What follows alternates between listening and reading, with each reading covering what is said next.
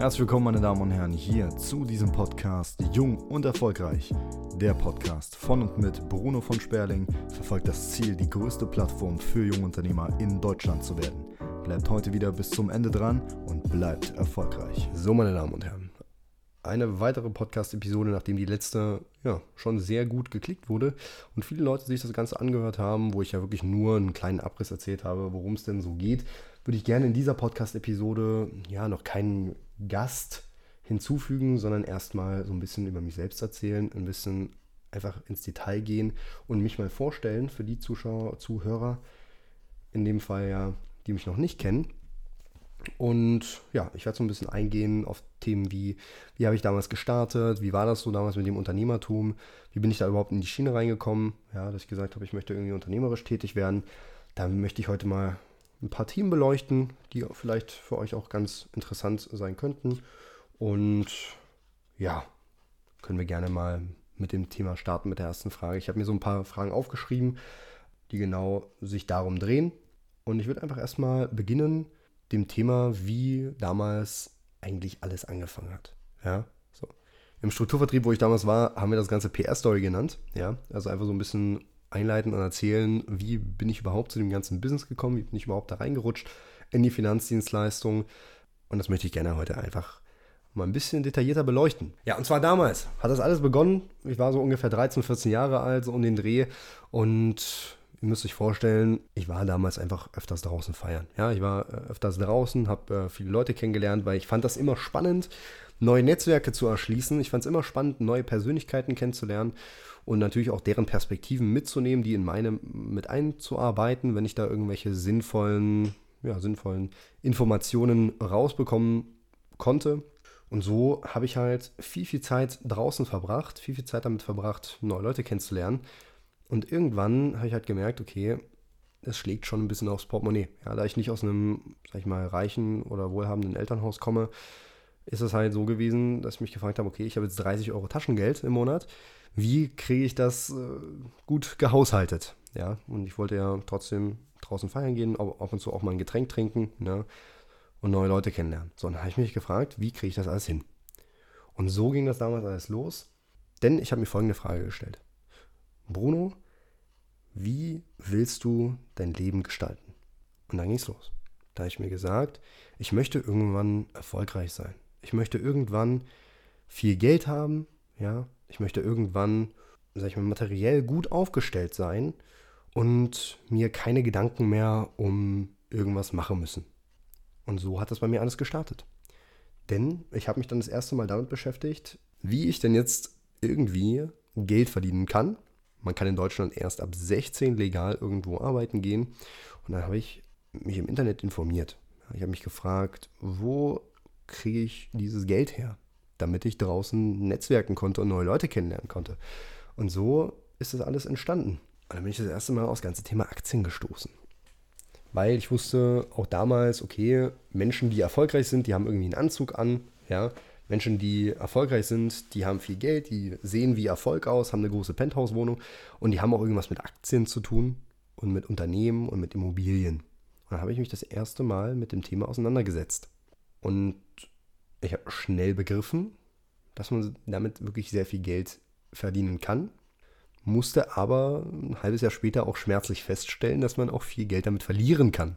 Auf jeden Fall ging das alles ganz schnell. Ich habe äh, meine Mutti gefragt, habe hier mit Muttis Kreditkarte schnell bei Trading 212 ein Konto eröffnet, habe dann ein bisschen rumgespielt und es war auch wirklich eine, eine, coole Sache. Mein erster Trade, ja.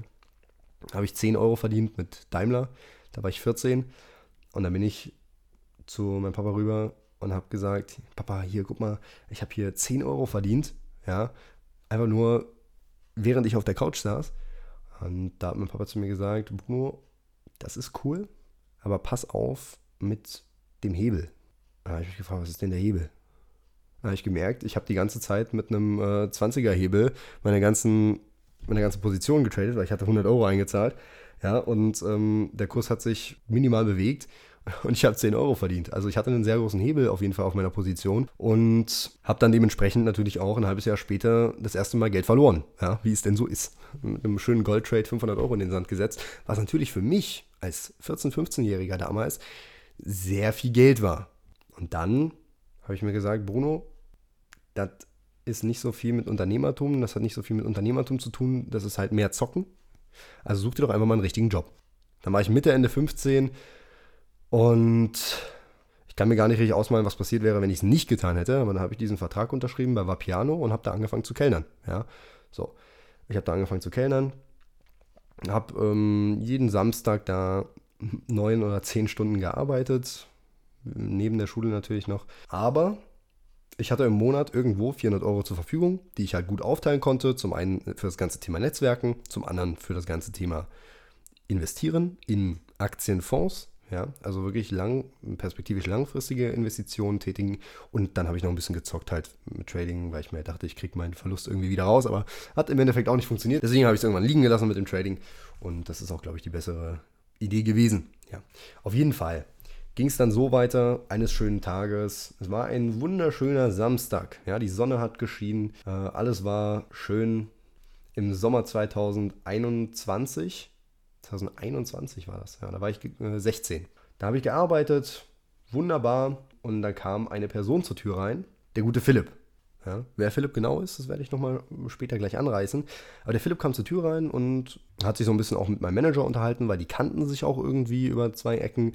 Und ja, der Manager, der war dann auch bei ihm öfters mal am Tisch gewesen, hat sich da mit ihm ein bisschen ausgetauscht, wo ich mir halt gefragt habe, wo, worüber unterhalten die sich eigentlich so? Dann bin ich halt damit an den Tisch und Philipp hat so ein bisschen erzählt, was er so macht hat so ein bisschen erklärt und dann hat er gesagt, irgendwas mit Aktien und Investment. Und da war ich natürlich sofort hellhörig. Ja. Ich war hellhörig, ich war, ich war total aufgeregt. Ja. Da ist ein Mann neben mir, der macht irgendwas mit Aktien und Investment und das ist unglaublich faszinierend für mich damals gewesen, weil ich, ich hatte noch nie einen richtigen Bezugspunkt. Ich wusste aber immer, Unternehmertum kommt mit Investment einher, also muss ich mich erstmal an Investment orientieren. Und dann habe ich mit Philipp mich ein bisschen unterhalten. Er hat mir weil ich habe ihm meinen Instagram-Namen gegeben und dann hat er mich angeschrieben. So, dann haben wir ein bisschen hin und her getextet. Er hat mir erklärt, was er genau macht. Also, dass er halt berät, äh, Invest Investments berät, ne, Immobilien berät. Und dann habe ich mir gesagt, oh, das ist ja richtig spannend.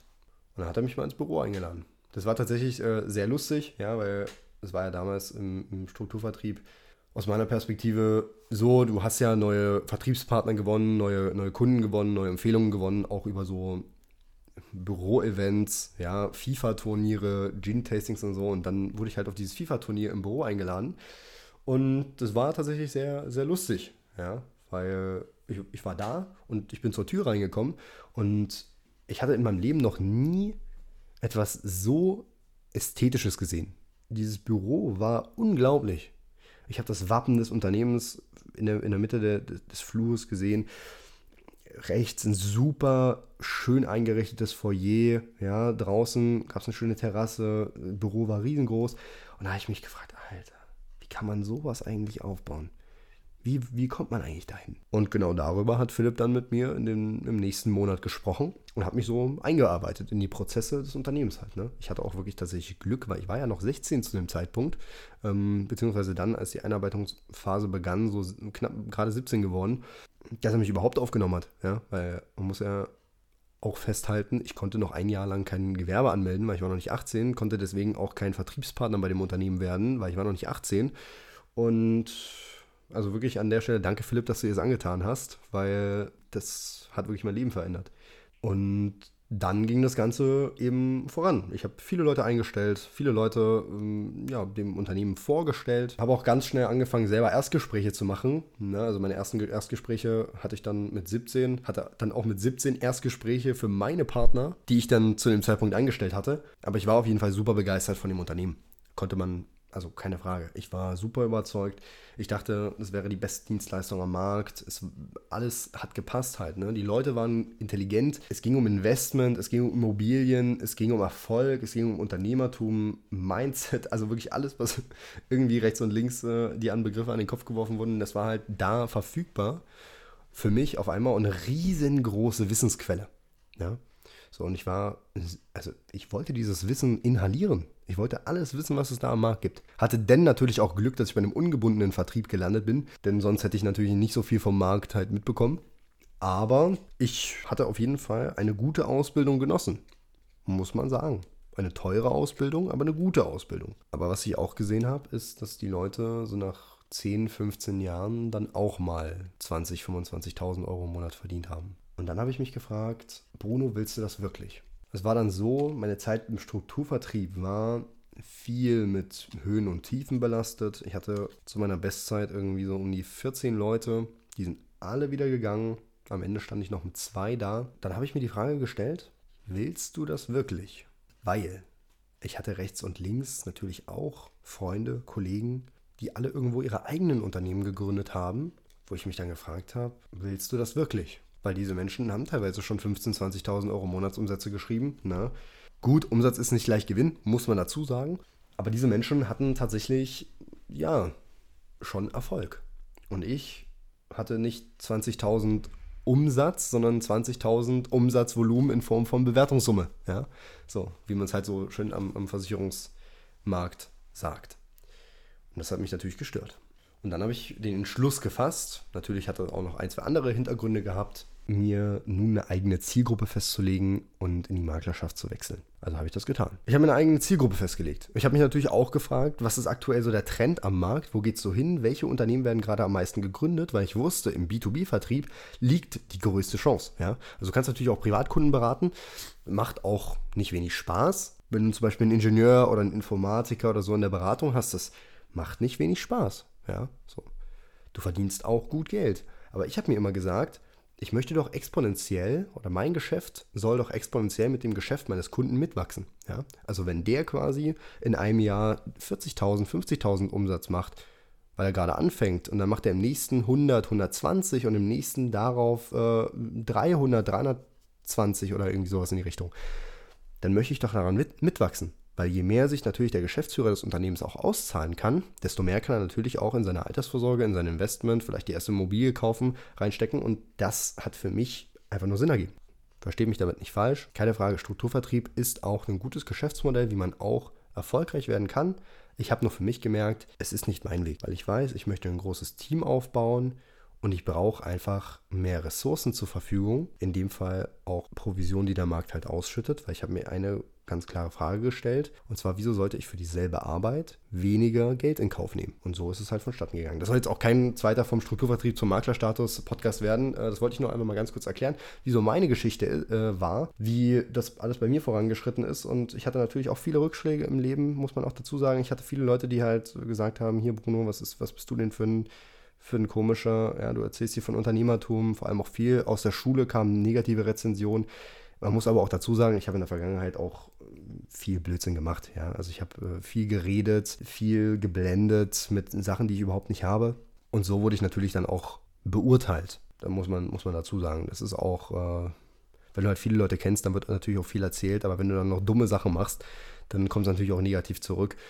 Und ich finde, es ist auch wichtig, dass man halt diese Einsicht irgendwo hat, dass die Vergangenheit auch manchmal nicht so gut lief und man Dinge hätte besser machen können. Im Endeffekt lernt man am Ende immer daraus und wichtig ist auch, dass man dann das Learning für sich umsetzt ja, und es nicht weiterhin auf die Art und Weise macht. Und so hat sich das alles bei mir damals gestaltet. So waren meine Anfänge, so sieht es jetzt aus. Wie gesagt, ich bin jetzt aktuell 19. Ich gehe jetzt wirklich 2024 richtig mit Fin Agency durch die Decke. Zumindest ist das die Zielvision und das sind aktuell die Pläne, die anstehen. Wichtig für euch, wie geht es jetzt weiter nach dieser Podcast-Episode? Ich habe schon viele Gespräche aktuell, bin viel im Austausch mit unternehmerisch angehauchten Menschen, die ja tatsächlich auch schon Erfolge feiern können. Nicht nur Unternehmer, auch äh, in anderen Feldern, in anderen Bereichen erfolgreich sind. Und diese Menschen ja, werden dann die nächsten Podcast-Episoden noch ausfüllen.